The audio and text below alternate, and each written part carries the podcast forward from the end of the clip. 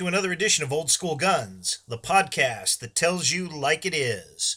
And uh, this is number 75. Number 75. Uh, I apologize for the last podcast where my voice was a little gravelly. Um, just some days with the allergies and, and some of the stuff that's in the air are worse than others. Plus, I, I had actually forgotten to mention it there was that big sandstorm in the Sahara Desert, and it got way up into the upper atmosphere, and it kind of traveled around the world, you know, or, or whatever it was. And uh, I'm sure that affected it too, man. I, I know one thing I'm allergic to Middle Eastern sand, having been there a couple times. Uh, so I don't uh, I don't like it at all. So it was probably getting even with me on uh, on some level. But there's a lot of interesting things uh, going on and a lot of good stuff to talk about. First up, I'd like to go back to that uh, St. Louis couple. Um, you know, the the their two lawyers, they were out in front of their, you know, very nice looking home that they had bought as kind of a derelict and refurbished and made it nice. Kind of live in this little neighborhood and in inside of St. Louis, trying to bring something back to the kind of interior city of St. Louis.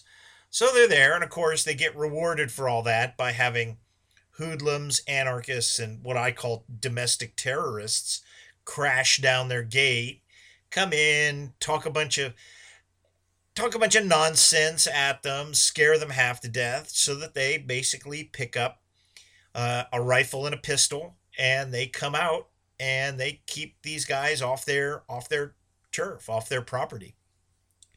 And this has been big, and I mean they've they've appeared on Fox News a couple of times now, and and of course a lot of the uh, a lot of the things go on, but you know just some of the salient points are is you know a lot of the they they were effective, they worked, they actually deserve medals if you ask me, but uh, you know what they did worked, even though it wasn't the tactical proficiency that that a lot of people in the gun community would like to have seen and, and have roundly criticized them for, which I think is really small.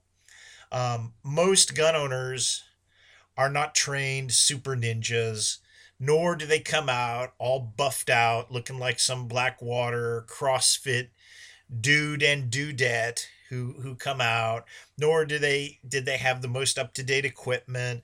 I mean, if you'd put the fact that, and this is almost like the movie Die Hard, you know, the guy and his wife are in, this couple are in their stocking feet. Apparently, you know, there are a lot of people who don't wear shoes in their own home because uh, they don't want to track stuff in and out. That's that's perfectly understandable.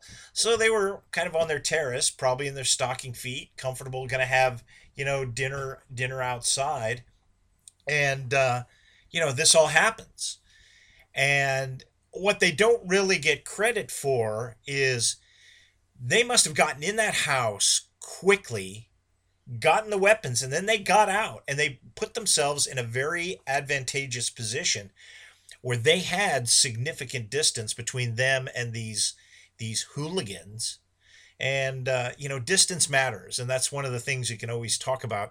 But um, yeah you know the guy's in a polo shirt and white canvas pants and his wife is in you know casual clothes and of course her her stance was not you know it wasn't that great. And of course he looked like he was out of an 80s action movie you know kind of you know has the gun kind of tucked into the hip. I, I actually thought though that worked for them. You notice that while the while the protesters talked a bunch of nonsense not one of them was going to put their foot on their property. And so they they won. I mean they actually won. That was a classic example of the fact you don't have to fire a shot but you need possession of a gun. Had he had a bolt action rifle uh, it could have been different. You know it could have been very different. Nobody wants to get shot with anything but, you know, that 30 round magazine and the distance he had, he was clearly going to get off a lot of shots, you know, theoretically anyway. He was, you know, he had the ability to, the capacity, I should say, to get off a lot of shots and, you know, put a serious dent in that crowd. And they knew it. They knew it. They knew that that AR meant business. And the, um, you know, the, the PPK or, or whatever that little smaller pistol was, that the wife was holding, um, you know that's just that's just more icing on the cake. If they'd both had those little tiny guns, would they have been as effective? I don't know. I think the deterrence and appearance of the AR-15, you know, was the thing that made it. And the funny part is, if you put on any forum oh, in the last 20 years, probably that, yeah, my main defense gun is going to be a carry handle A2 and, and uh, I've got one, I'll just keep one magazine with it. And because it didn't look like there were any spare magazines or anything. If you posted that, all you were going to get was blowback of this will get you killed. You know, what's wrong with both of you? You both need to be ARs. Uh, both of you need ARs. Both of you need body armor and, and helmets and all this other, all this other stuff that over time people have just deemed to be necessary. And if you don't have it it's it's uh, you know somehow you're failing somehow you're just not living up to the standard. But the truth of the matter is you don't need all that stuff. Uh, you you need what you need sometimes. And that was the appearance and capacity of an AR-15 and he would have been just as successful if he had an A1 or if he had an A4 um, an M4, I should say, or an A4 uh, rifle or an M4 carbine. You know, he would have been just as effective. Um, you know that is that is a great weapon. Uh, he might have even been effective if he had a Mini 14. You know, you get a 30 round magazine for those, and uh, you know that's it doesn't have the fearsome appearance that the uh, um, AR does, but you know it's it's got it's got definite capacity and definite um, is an effective weapon. It's definitely effective. So, um, you know, they did it right. They were on the spot. They did it right. They didn't get trapped in their house. They didn't get burned alive in their house, or they weren't inside the house while the windows were being smashed and everything else. Uh, they basically held that crowd at bay. I, just think that a lot of these trainers and all these people criticizing him, it wasn't even the, like the day after, there was a meme saying, and I actually didn't even kind of know it. I saw this meme on Facebook or something making fun of the guy's shirt, his pants, no shoes, and the rest. And I'm like, what is this referencing? And then I, when I saw the story, it, it made sense. But um, you know, it's it's just one of those things of we have a right to defend ourselves. Sometimes the process of doing that may not be pretty, and uh, you know, the, there are guys who live in this I don't want to say it's a fantasy world, but it's almost that kind of trainer, tactical trainer, you know, a Blackwater wannabe survivalist world. You see it, I, I mentioned it before on the magazines, you know, these survival magazines that are out there. You see them in the, they sell them in the supermarkets. Maybe there's others that, that I don't see. I just see the ones that are that are plopped in the supermarkets. And uh, you know they always have some buffed you know guy with his tactical beard and and all the contractor clothing and all of that standing next to his you know obviously tricked out hummer. All of that is just fantasy. Um, people who live that lifestyle i think unless you're extremely wealthy you don't have all those things and you probably don't look that way. So that's that's all something that's very different. And expect to expect this couple in St. Louis or anybody else to live up to all that um, it's just unrealistic. I mean, most people who defend themselves with guns are just very ordinary people, and they come in all shapes, sizes, colors, and and everything else. Um, ages sometimes can be very young or can be very old.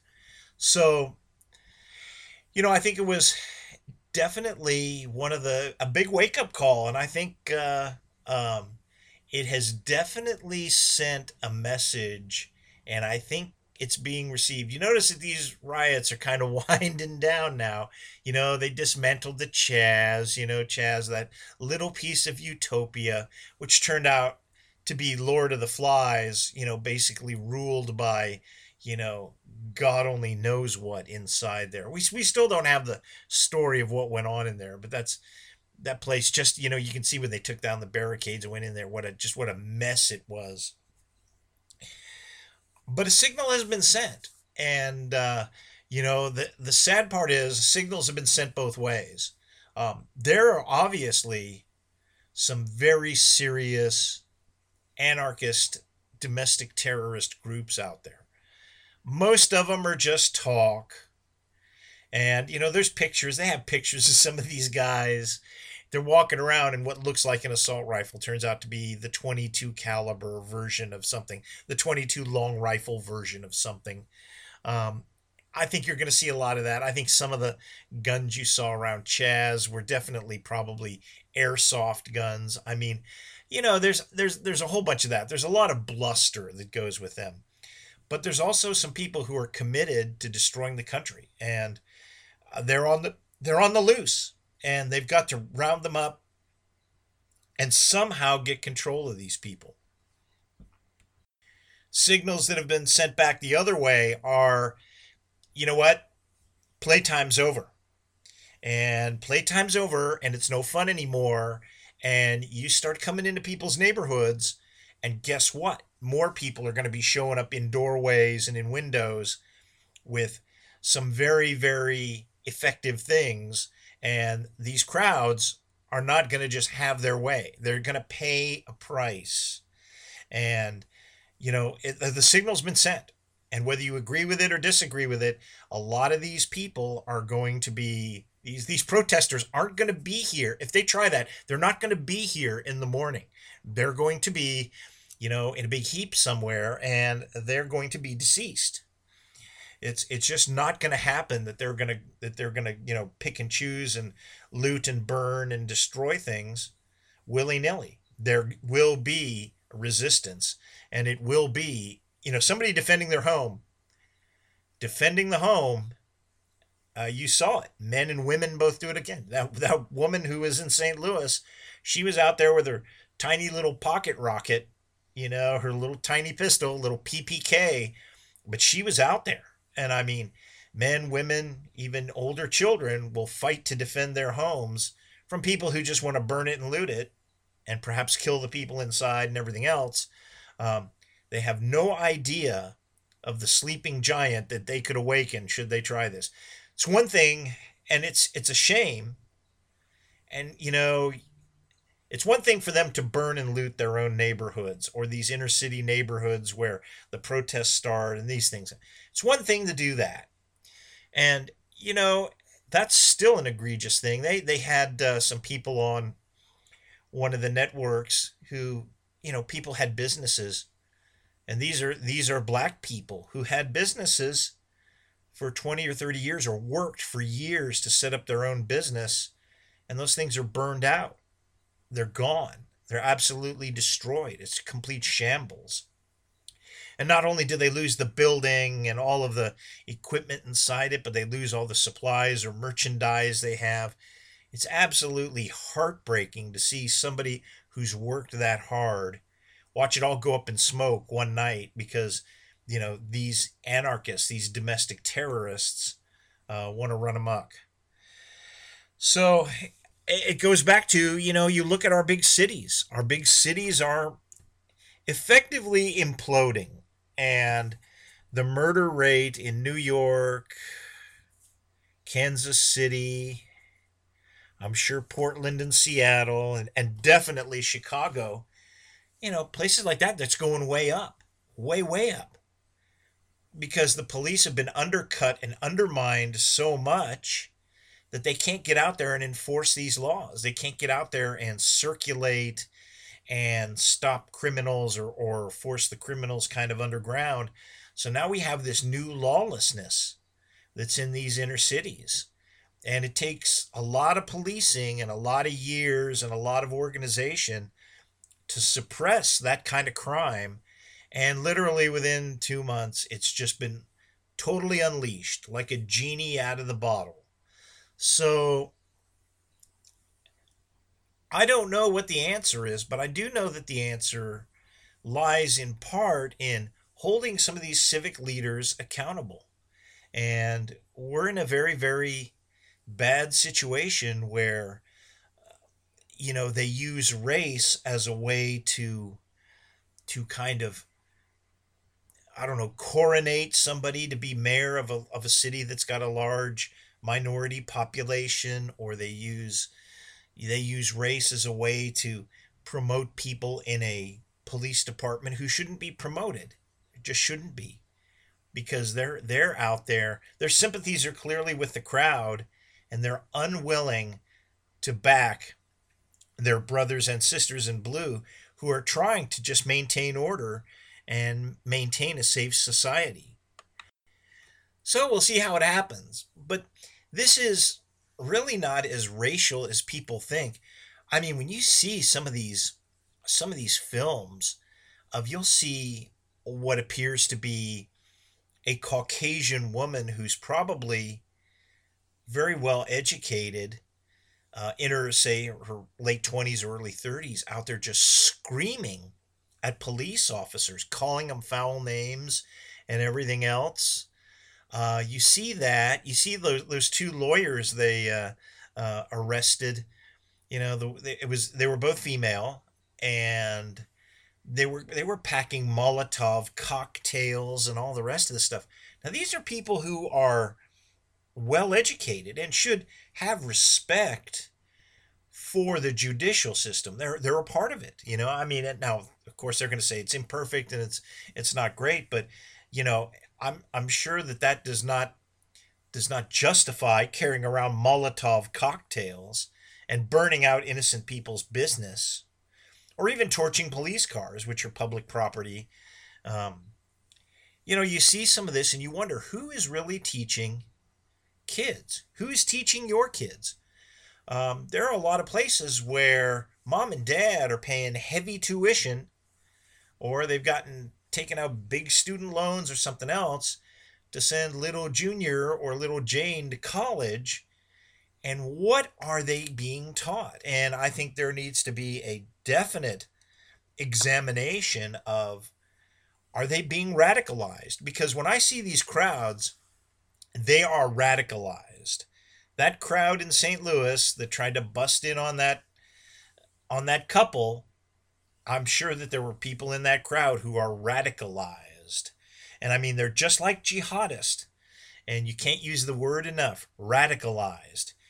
They're radicalizing children and young people with these beliefs. Now I've I pointed out I know firsthand that this Unitarian Universalist church does the same thing. Does the same thing. And, you know, they try to inspire and they radicalize their younger members to go out and do, you know, civil disobedience. But it just always seems like their own children aren't out there. They're they're radicalizing other people's children. Maybe it's time that we go and take the children back you know, if you have somebody in college, you have to kind of, in a respectful way, challenge the beliefs of what they're being taught and maybe provide without without anger and emotion provide another point of view and also point out that you know a lot of these prof- not a lot all of these professors and some of these other you know creep educators they, they don't have any skin in the game. You know, if you go out and get arrested, you know, old Professor Jones isn't going to come down and make bail or defend you in court or anything else. They have no skin in the game. They're they're just like it's it's the fire and forget missile. They launch it and they don't really care where it lands. They don't care how it explodes. They don't care what they're they're just radicalizing. They're the factory that's turning out the munitions that are going and exploding at these protests. I mean, that's that's literally if you want to, you know, put it in in those kind of terms of what they're doing with these people. They're creating people who are going out there and there's a huge number of people who have been radicalized and turned violent and a lot of that is the teaching in, in the schools. And everybody says, well, it's the colleges, you know, these colleges and universities and da da da da da. Uh, they're right. I don't doubt that. But you will also see some of this in high schools because monkey see, monkey do. A lot of stuff that goes on in colleges gets copied and mimicked in high schools. So it's very important to stay on top of high schools. Very important now more than ever. You've got to stay on your kids' education. What are they actually being taught? And I would think that most many parents who and everybody's are trying to make a living. Sometimes both mother and father both work. But I think that's one of the reasons the homeschooling movement has has grown so great is because not because kids don't do well in school, but because what's being taught there are are just values that that really don't match what our nation was founded on or anything else. So, you know, keep an eye on these people, and, and they can be they can now be church people, they can be anything. Any adult that is trying to quote teach your kids in some sort of program, you have to scrutinize very very carefully and find out what they're saying and everything else and and strike back at them. I mean, you might have to confront them personally and say this is BS and take your your child out of the program because this is really this is crazy. To see these kind of protests and the kind of people who are doing this is crazy and it's got to stop. It absolutely has to stop. Okay, that's enough for politics, and that's man, that's 20 minutes worth. Um, ah, here's a couple other things going on. I, I never ceases to amaze me that the two weapons that when I was entering the gun culture and and younger and as it as it developed, the two weapons that were the most revered were really the 1911 and the M14. Those were very very revered weapons, and now they're the ones that gun culture 2.0 or 2.5, however you want to call them, the newer wave, just wants to crap on. They just want to crap on those two.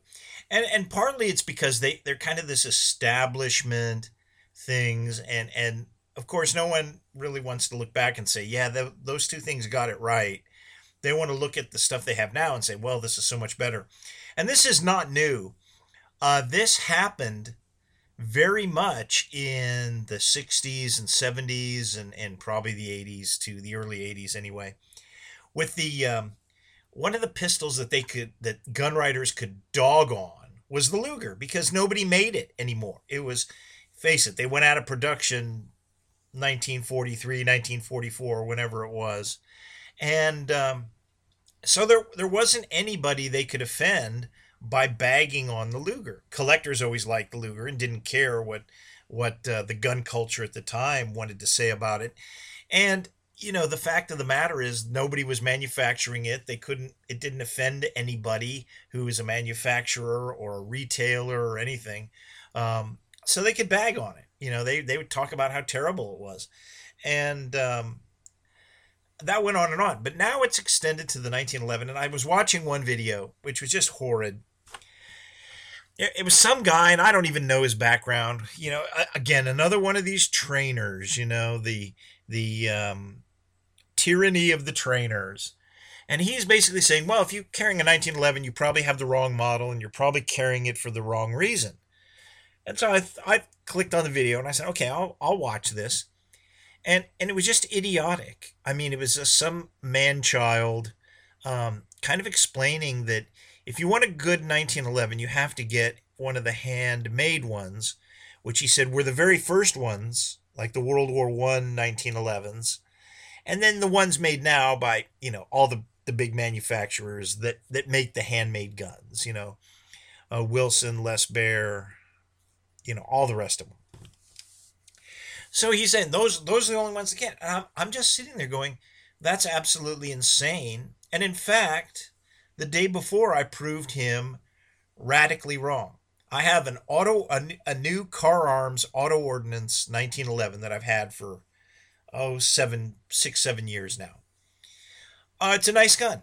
I mean, it's it's a GI style 45. Nothing special, nothing high speed. It has not been enhanced. Never been to a gunsmith. It, it just the way it came out of the box and so I, I had the day before I'd taken that gun to the range, that pistol to the range, and it's a very pedestrian pistol. I mean, face it, most people would consider a a, a quote good quote unquote 1911 to be something that costs twice as much.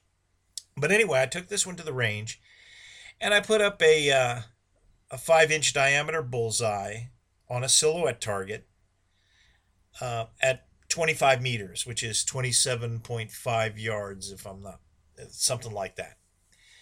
So um, you know, the bottom line is I was able to hit that orange bullseye in the center of the target uh, very routinely.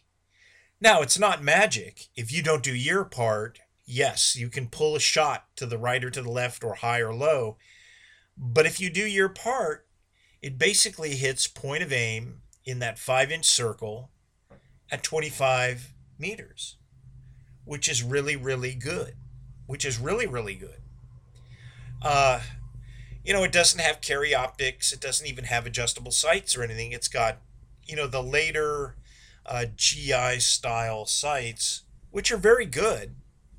Um, they're very good because they, they, um, you know, they're not the easiest to pick up in the world, but they're a lot better than the early 1911 sights.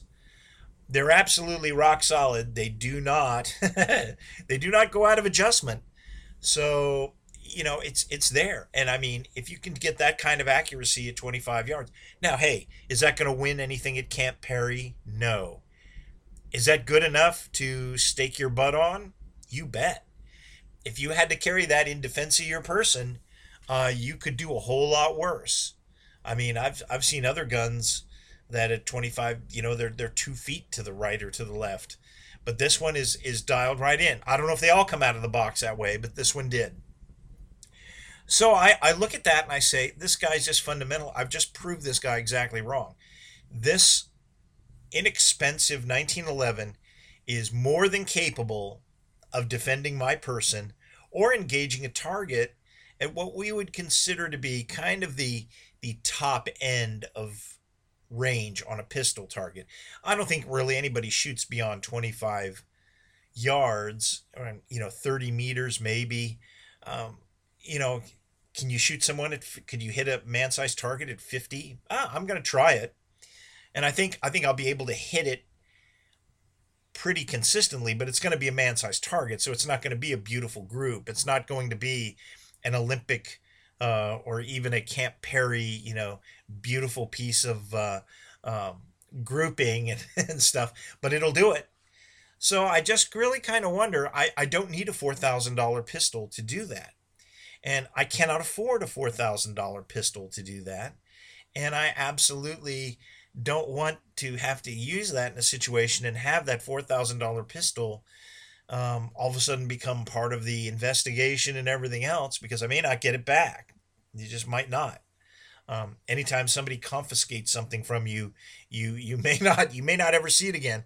And uh, so even if I had that kind of money, I would probably be reticent but to me, it's a non-issue because I don't have that kind of money. So uh, I have to look for other ways to defend myself that are reasonable. And and the fact of the matter is, there's more reasonable guns out there than than you can really. We're living in a golden age. We are absolutely living in a golden age. So when people are crapping on the 1911, um, you know, you might just want to look at what their motivations are. Um, normally, it's to sell you training and then it's to sell you high end equipment. And uh, I can talk about the training a little bit later. I got a couple questions in the Q and A about training, but um, you know, the fact of the matter is, there's a lot of good stuff out there. I would even I would even opine that I have not shot one, but one of those Tisas 1911s, you know, the Turkish 1911 basic 1911A1, same sight, same everything would be an excellent weapon to use. I know I've got a 1927 Argentine, and it is an excellent weapon to use. Again, no, no, does it have carry optics? Would it impress anybody on InRange TV? No, they would snicker at it because it wouldn't do as well in their gun game as, as something else. But I can tell you, for defense, it's a it's a good piece of equipment, a very good piece of equipment. So I, I really like the auto ordnance pistol. One of the things I like about it, which I hated about it when I bought it, but I like about it now, is the auto ordnance is actually a Series 80. Okay, so it's got the extra safety gizmos inside. Not that I find them necessary or or essential, but they're nice. They're nice to have in there. I mean, it was an improvement to the design. It at the time everybody was was when Series 80 came out, when Colt brought it out, everybody was like, "Oh, this is terrible. This is awful," and and uh, the rest of it. But I I actually don't think it's that bad. it's it, it does add a margin of safety, but it's really a margin of safety most people never use. So uh, take that for what it is. But it's it's kind of nice to have it there. I think it's a nice pistol, and definitely uh, a, a good useful tool. Okay, one of the things I got asked was, you know, the NATO standard rifle. Going back to the, I've reiterated, I've covered it a couple times of why the M14 was selected over the FNFAL by the U.S. military. Why was that? Well, go back a podcast or two, and you can you can hear that. But you know, the fact of the matter is that the what most what the gun creators you see on YouTube do not what they do not tell you because they don't know is that there was a much larger context going on. Uh, when NATO NATO was formed in 1949, and essentially, you know, the the deal with it was um, the United States was really the most was a massive military power, even in 1948 49. After the Berlin airlift, even though we demobilized most of our World War II military, we were still very powerful. And until the Soviets detonated their atom bomb, we were the only people that had it. So it was a very, very um, unusual situation. Most of the year, you know, Britain was broke they they were basically financially broke um, because of because of the Second World War. Uh, obviously, their empire was was collapsing. Um, they also were embarking on a kind of a socialist nanny state. And, you know, the results of which you see today, where, gee, they can't own handguns or anything good anymore. The continental powers in Europe were, you know, the Belgium, Germany was all divided up, wasn't even really an independent country at that time. It was still occupied Germany.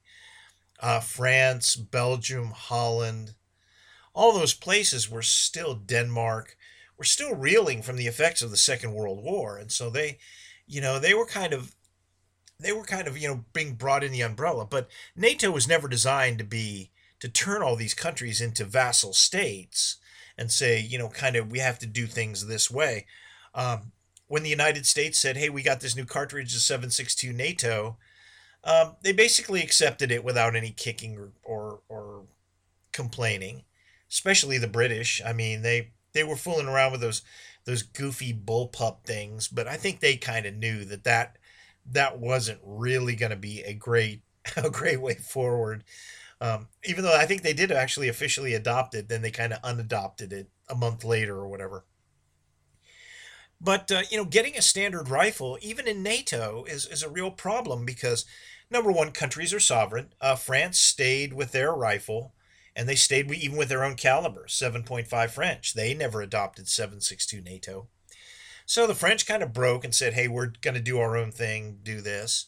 Uh, the British said, "We'll we'll uh, adopt the FAL and um, you know they they did that but in but in just converting it for their own production converting the metric to the inch to the inch measurements they wound up with and and their own ministry of defense made some tweaks to the design they wound up with a rifle that was very similar but in some ways different than the uh, original FAL uh, the Germans w- would have probably done the same thing, except the uh, Belgians said, "No, nah, I don't. I don't think you're going to produce these. Well, you can buy them from us, but we're not going to let you produce these because they had a history of being invaded by the Germans twice, and you know they they they didn't want to turn that into a third time. So, um, you know." then the Germans basically had to go to another design that they could produce, and and that eventually led to the G3. So there was never going to be a NATO standard rifle. And the United States, as I said, was very happy with the Garand system. And um, you know, is only it was it was really a foregone conclusion that a Garand style rifle would replace the the M1 rifle in in service. But you also have to look at the totality. Where I'm going with this is you have to look at the totality of NATO. Um, there were a lot of things that were more important than a standard rifle. A lot of things. and things like fuel, making sure that's standard, uh, making sure that the command and control and procedures are are standards so that you can actually move as a as a coordinated force. You just don't have these independent armies out there running around doing their own thing and they've got to be able to talk to each other. We have to have common radios and we have to have other pieces of common equipment just so that we can operate in the same battle space without clashing and, and uh, running into each other and and all that. All that was much more important than a standard rifle. And I, I think that uh, uh, you know, you can even look at the, the fact that they would never have a standard rifle is just look at 762 NATO ammunition. All the stuff produced by the different countries, and it all has that little circle cross on the bottom. But if you take that ammunition apart, it's very, very different. Um, I don't know what the exact specs that were given to the different countries were, but I think it probably was very general and very short. I think it had to be brass cased I think it had to be non corrosive primed, and I think it needed a bullet at approximately 147 grains. And I say approximately because I'll get to that at a certain velocity. So it would operate in the conglomeration of weapons they would have chambered for it, be machine guns or rifles or whatever else if you look at some of that ammo and like you look at the uh, German ball ammunition, the cannelure on it is very very different. It's it's designed very very differently, and there's no real way that you can vary the length of the cartridge or anything. It's actually quite quite ingenious. It's done so that when you crimp it down, the bullet will not push back into the case if it's experiencing some problems in the feeding cycle of the weapon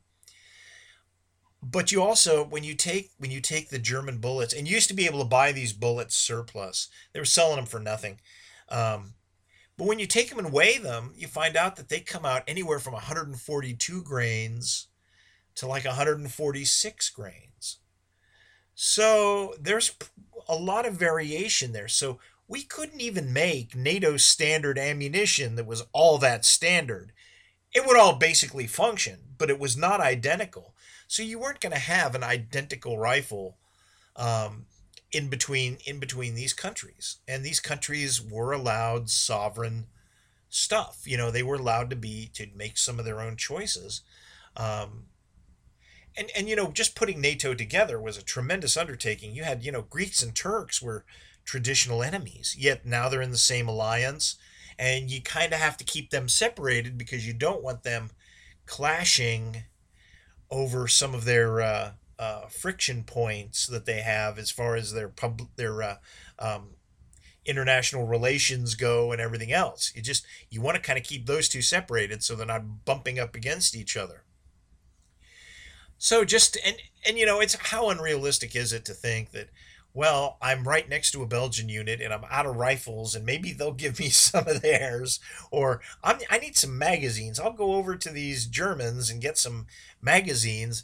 But gee, they don't fit because they use a G3 and we use an M14 and the Belgians over there use the FAL and and of course the French back there use a different rifle and a different caliber you know, it's just never going to be that kind of a problem. The the problems it would be would be probably fuel and maybe a few other things, fuel, radio, some other of this kind of stuff, uh, would be much more important to be interchangeable and uh, interoperable than than would be the rifles and, and pistols. You know, the United States, you know, NATO, the nine millimeter, they, they talk about how we, we force them on 762 NATO. Well, they, they essentially forced the nine millimeter on us, and we told them to, to pack sand. I mean, until uh, 1984, we used 1911 pistols, and 1911 pistols were in our inventory even until the uh, late 1990s. So, you know, we we did not immediately convert to nine millimeter pistols either. So there goes another NATO standardization, because you know, frankly, it's not that important. Uh, you hate to say it, but rifles and pistols, when you're putting together an endeavor like NATO, just wasn't important as a lot of these other political and you know larger military considerations that were there. Now the Warsaw Pact was very successful because I was just driven with a few outliers. That was just driven by the uh, uh, Soviet Union. You know, they were producing all the ammunition and they were setting up the ammunition plants in the Warsaw Pact countries. Uh, they told them what kind of rifles to do. And outside of the Czechs, who came up with some different designs and, and you know, a few other things, uh, everybody was just lockstep. So it was much easier for a totalitarian type arrangement, which in which the Warsaw Pact really were vassal states to the uh, to the Soviet Union, but that just wasn't the case in NATO. Just wasn't the case. Um, NATO standardization, when you look at it, um, a lot of it was just some boring stuff. It's stuff like screw threads, you know, so you can you can repair. It's kind of that old metric tool versus inch tool stuff. A lot of these things, you know, standardizing a lot of these types of things so that war production could go in and they could actually if we gave them equipment they could actually service it because they would have the right type of tools you know it's a lot of this kind of stuff that's in the background um, was just more important than the rifle it it really was so when I explain when I explain that stuff, that's really what I'm getting at is why was that such a difficult thing for NATO to do? And was it really that important to standardize rifles, calibers, and all that? And the answer is it, it was important, but it was not supremely important. Okay, let us go to my favorite part of the show, which is questions and answers. And we have a question from our friend Clown Bear, who says, What are your go to AR magazines? And uh, I will say that uh, I covered this in an earlier podcast about magazines because there are magazine Nazis out there. There are the the magazine Nazis that you're using shitty magazines, and this is really AR centric you're using shitty magazines, and therefore you will die on the street because you will be sitting there with a jammed AR because your follower will tilt and you will be killed because of it. Okay. I have all kinds of AR magazines that I've collected up over time. Uh, the everyone's current favorite, the PMag, is very good and very reliable. I got no, I have no issues with it on that. To me, it's heavy and kind of bulky and doesn't fit very well in a lot of the um, a lot of the web gear that's made for the standard you know Colt Colt style or M16 style U.S. military that kind of that Stanag uh, magazine now because really an M16 magazine is is really the NATO standard now. So I've never had problems with USGI magazines from whatever vintage. I've even got 20 rounders that go back to the 1960s Never had problems with them as long as the magazine is undamaged, it's clean, and you know you check the spring tension. And I've never really seen one with a bad spring, although I will admit I'm sure that there are some out there. So if your magazine is well maintained, you're probably okay. Aftermarket magazines, and PMag was one of the the aftermarket magazines, but it's since been, at least as a substitute standard, you know, it's allowed in the military. I don't know if it's been adopted. I'm sure they bought scads of them, and I'm sure people like them. Um, I've had never had a feeding issue with a PMag magazine. Again, I I don't like the. It's a little bit bigger and it's a little bit different design, and I don't find it to be any better or any worse than anything else. There are a lot of aftermarket commercial type magazines, 20 and 30 rounds. I find the ones from Brownells to be excellent every bit the equal of USGI magazines. And uh, I've even found that the Retro AR magazine, the 25 rounder, which InRange TV swears will not work unless you download it to 23 or 22 rounds. Uh, I've loaded mine up to 25 rounds on numerous occasions, and it has worked every single time.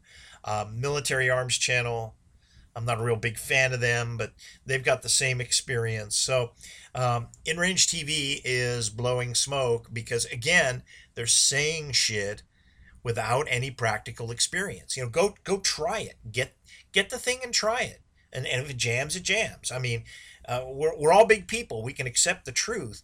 But when some people are just repeating what they think is right or stuff they've heard before without actually testing it out, That's when they're full of full of baloney. So the Brownell stuff is all good, and that includes their waffle magazine. You know, the twenty round waffle magazine for retro ARs. All that stuff is really good. Um, again, can a can a bad one slip out? I suppose, but um, the most important thing to do with your magazines is to clean them and test them. And if they work, they work. And if they don't work, well, then get rid of them. A lot of the aftermarket magazines appear to be fine, um, especially for range work and and uh, uh, training and things like that. They appear to be fine, and it's up to you if if they work. Know, and there are a lot of seven, eight dollar magazines out there. Um, hey, if they work for you, there, there's nothing wrong with that. Um, I don't have I I will tell you though my preference. If there's a if there's piles of magazines in front of me and they say take whichever ones you want and you're going to go into harm's way, I will probably take USGI magazines. Just because they have a very good reputation. I've used them countless countless times. Uh, so I would probably take USGI magazines. That's what I'd take.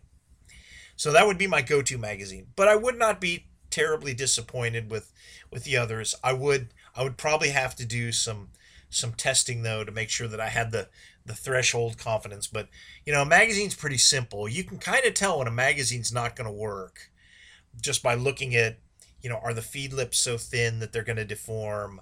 Um, you know, on and on. You can tell when a magazine's really not going to work. So, um, I would go with USGI. Those are the go to magazines, but the other ones are going to be fine.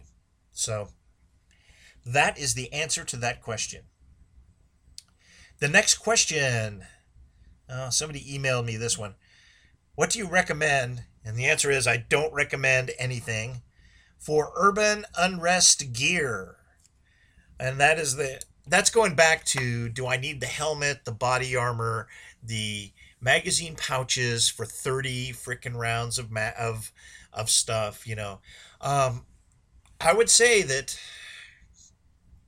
the first thing I would do, let's say that you're you're like the guy in St. Louis or you're like the guy in anywhere USA and you have an AR.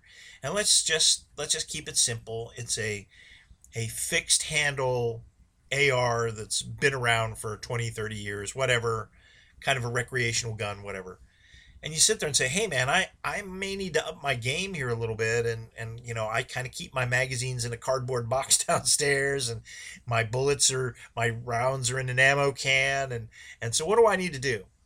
I I would get some kind of little tiny shoulder bag or something that you can you know pick up and grab and go. And there's there's some that are made out of nylon that look cool. There's some that are made out of canvas that look retro, whatever it is.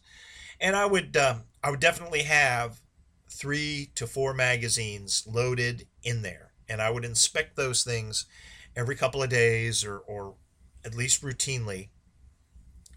And uh, that's, I would have that. So you have the rifle, you pick up this pouch with the magazines in it, and you run to wherever you need to be and do whatever you need to do. Uh, whether you store a loaded magazine in your rifle is up to you. Um, and the kind of safety requirements that you have around your home and all the rest of it. Um, but anyway, that's what I would do you know, I would have just some go some magazines that you can load and, and face it, you're not going to be in a gunfight where more than four magazines, 120 rounds are probably going to be necessary. So um, I would say that that's probably a really good thing to do. You know, defending home, hearth, neighborhood, that's that's the way to go. Uh, all this other gear looks really high speed, and I know the gamers wear it, and I know they even have matches where you got to carry all your bullets on you for the entire match. You know, uh, yeah, I know they do that, and uh, you know whatever they do, they do. Uh, one piece of gear you might consider if you don't go and get a helmet, and you think, hey, you know, there might be there might be some trouble. Um, but if you've got to do a lot of running around in the dark, this sounds strange, but you might want to get a bike, just one of those inexpensive bike helmets. That will help you because that way, hey, there's nothing worse than you're running around and you bang your head against something, you know, because the house is dark and you're trying to move from one place to another, or you're looking in one direction and a tree branch is, is there in another if if you got any kind of if you have any kind of possibility of banging your noggin Um, a bike helmet is actually pretty good protection. Doesn't have any ballistic protection or anything. And and yeah, they they look because they're streamlined. Yeah, it kind of looks like you're wearing a big uh, a big nutshell on your head or something. They look goofy, but uh, and and don't get like an orange one which makes you a target get like the dark blue the very the midnight blue one or something that at nighttime will, will look black or something but um, those are that's good gear to have uh, the only other the only other thing is um, you know knee pads are always nice to have and they don't have to be fancy you can get those kinds that roofers use or that um, I was saying rollerbladers, but I think it's like skateboarders use them.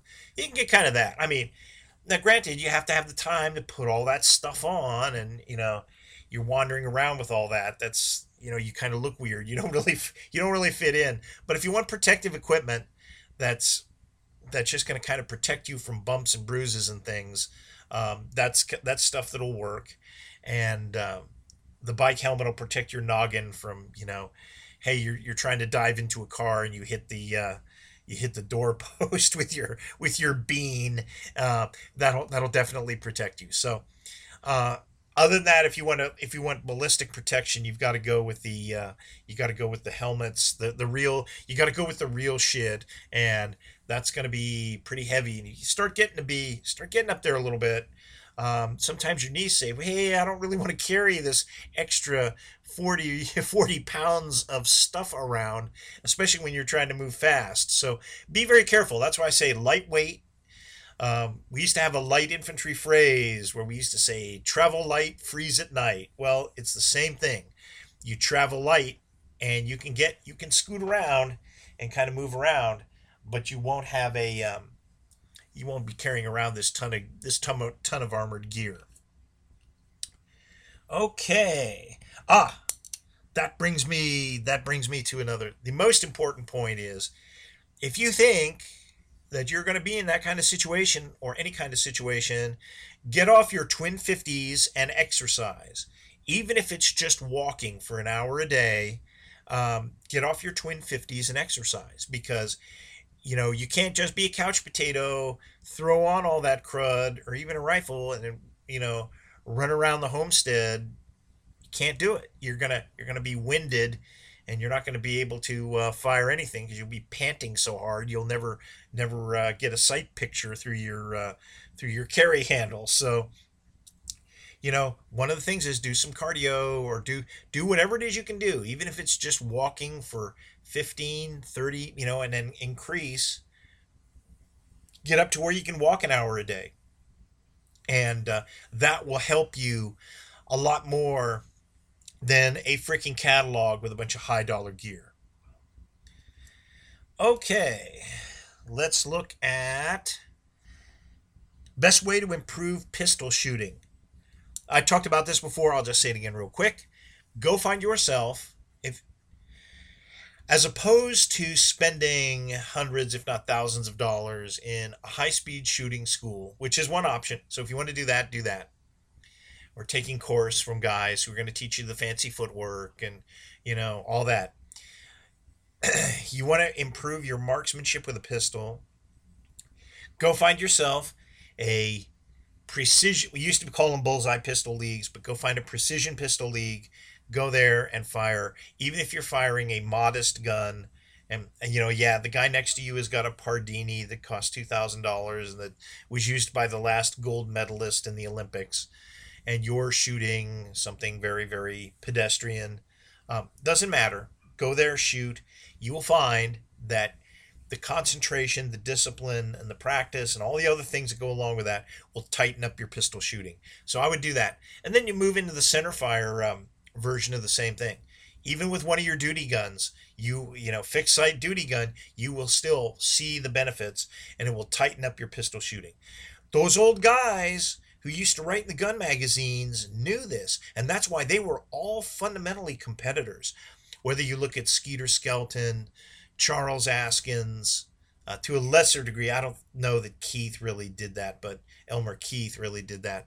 But a lot of those guys Bill Jordan, a lot of those guys who were great shots, great pistol shots, um, basically, you know, they they spent a long time in competition and that's where they got their fundamentals and that's where they got to the point where hey they could pick up a pistol and hit something with it. Um, it just wasn't all this you know ninja dancing um, that a lot of people do nowadays. So uh, the old-fashioned way still works. If you want to avail it it's a lot cheaper than in the long run, it's a lot cheaper than going to a course and doing this and that. Some of these courses now cost what? I'll just say a thousand bucks for a week long course and bring your own ammo, bring 200, 250 bucks worth of ammo, um, whatever it is, then your gun and all the other, all your other gear with you. Okay, that's that's that's cool. If you got the money to do that and want to do that, that's fine. But there is another path, and that's the path. The obverse of that, which I added, was what's the best way to improve rifle shooting, and you can do the same thing. Uh, find a find a small bore rifle league. You can get a pretty modest 22 target rifle. Um, fire it and just get used to the fundamentals, man. You know, no one likes to admit it, and I'm one of those no ones. I'm one of them. But face it, when a target gets missed and I'm shooting, it's usually my fault. It's almost never the gun. It's almost never that my gun isn't high speed enough or I didn't have a high speed enough piece of equipment. It's me. And so when you come to that realization, you say, hey, I'm the reason stuff gets missed, or I'm the reason that uh, um, my shooting is at the level it's at. Uh, then, then you can start. Once you do that honest reflection, then you can go around and start improving it, and you can sit there and one of the ways to do that is to improve with the fundamentals. A lot of people don't learn how to shoot very well anymore because they get either half-assed instruction from somewhere or they get you know family members trying to teach them and then there's all those other you know barriers about family members and things.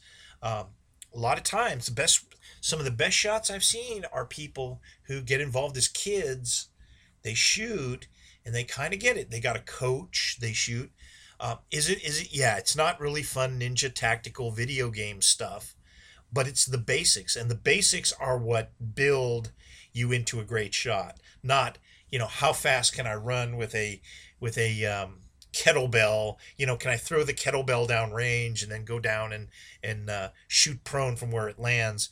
That's not the skill. The skill is do you have the fundamentals of marksmanship so that you can consistently shoot your rifle? So I would go go do the small bore, and it's actually a lot more entertaining than you think, and it's a lot more fun than you think sometimes. Okay, did you see James Yeager's video on stupid things 40 caliber guys say? Um, I think it was actually stupid shit 40 caliber guys say. Um, I did see that. Somebody sent me somebody sent me the thing and said, "Hey, did you see this? What did you think? Tell me what you think." I watched the video. And frankly, I was very unimpressed. Uh, all these trainers and the guys who run these schools, what they want to see are effectively Glock 9 millimeters. I've talked about this before. They don't really like these other calibers, and they don't really like seeing different guns. And the reason is because they don't want to have somebody's gun go down in the middle of something and the guy doesn't get his money's worth out of the course and it creates all this other stuff. So but talking about that, what is wrong with the 40 caliber? Well, everybody kind of knows it's it's probably more powerful than it needs to be for organizations. Although individuals can, some individuals can shoot it very very well. Um, when you look at the broad spectrum of people they hire for these law enforcement organizations, it, it has not been the best choice. Um, I would say that if you're a homeowner, you're looking for a gun, and if 40 caliber is what's there, you know, and you can shoot it, that's always that's always a good thing. Um, I always believe that people should shoot the largest caliber they can handle effectively. That's just me. Other people believe that nine millimeter is it. And there is the cult of the nine millimeter, which you know we've kind of talked about before. So I, I don't really want to go there, but I think my whole deal is the 40 cal is not as bad as people are ragging and dogging on it now. It's actually a good cartridge. Uh, I wouldn't go out and buy a new one. There's so many decent used ones out there that you can get whatever kind of model you're looking at and, and the rest of it. Same thing with 357 SIG. I mean, it's a good cartridge. uh, I would not worry about it. You know, if you're if you're not going to be a really hardcore shooter and go out and try to shoot 500 rounds every month, you're going to take it out a couple times a year to familiarize with it. Go through maybe 200 rounds. Um, it's an anathema to say that because everyone says, "Oh, you got to do more, more, more." But there's sometimes people do what they can do. Uh, it's not going to be a bad choice, but it is going to have more recoil, less capacity, and be more expensive.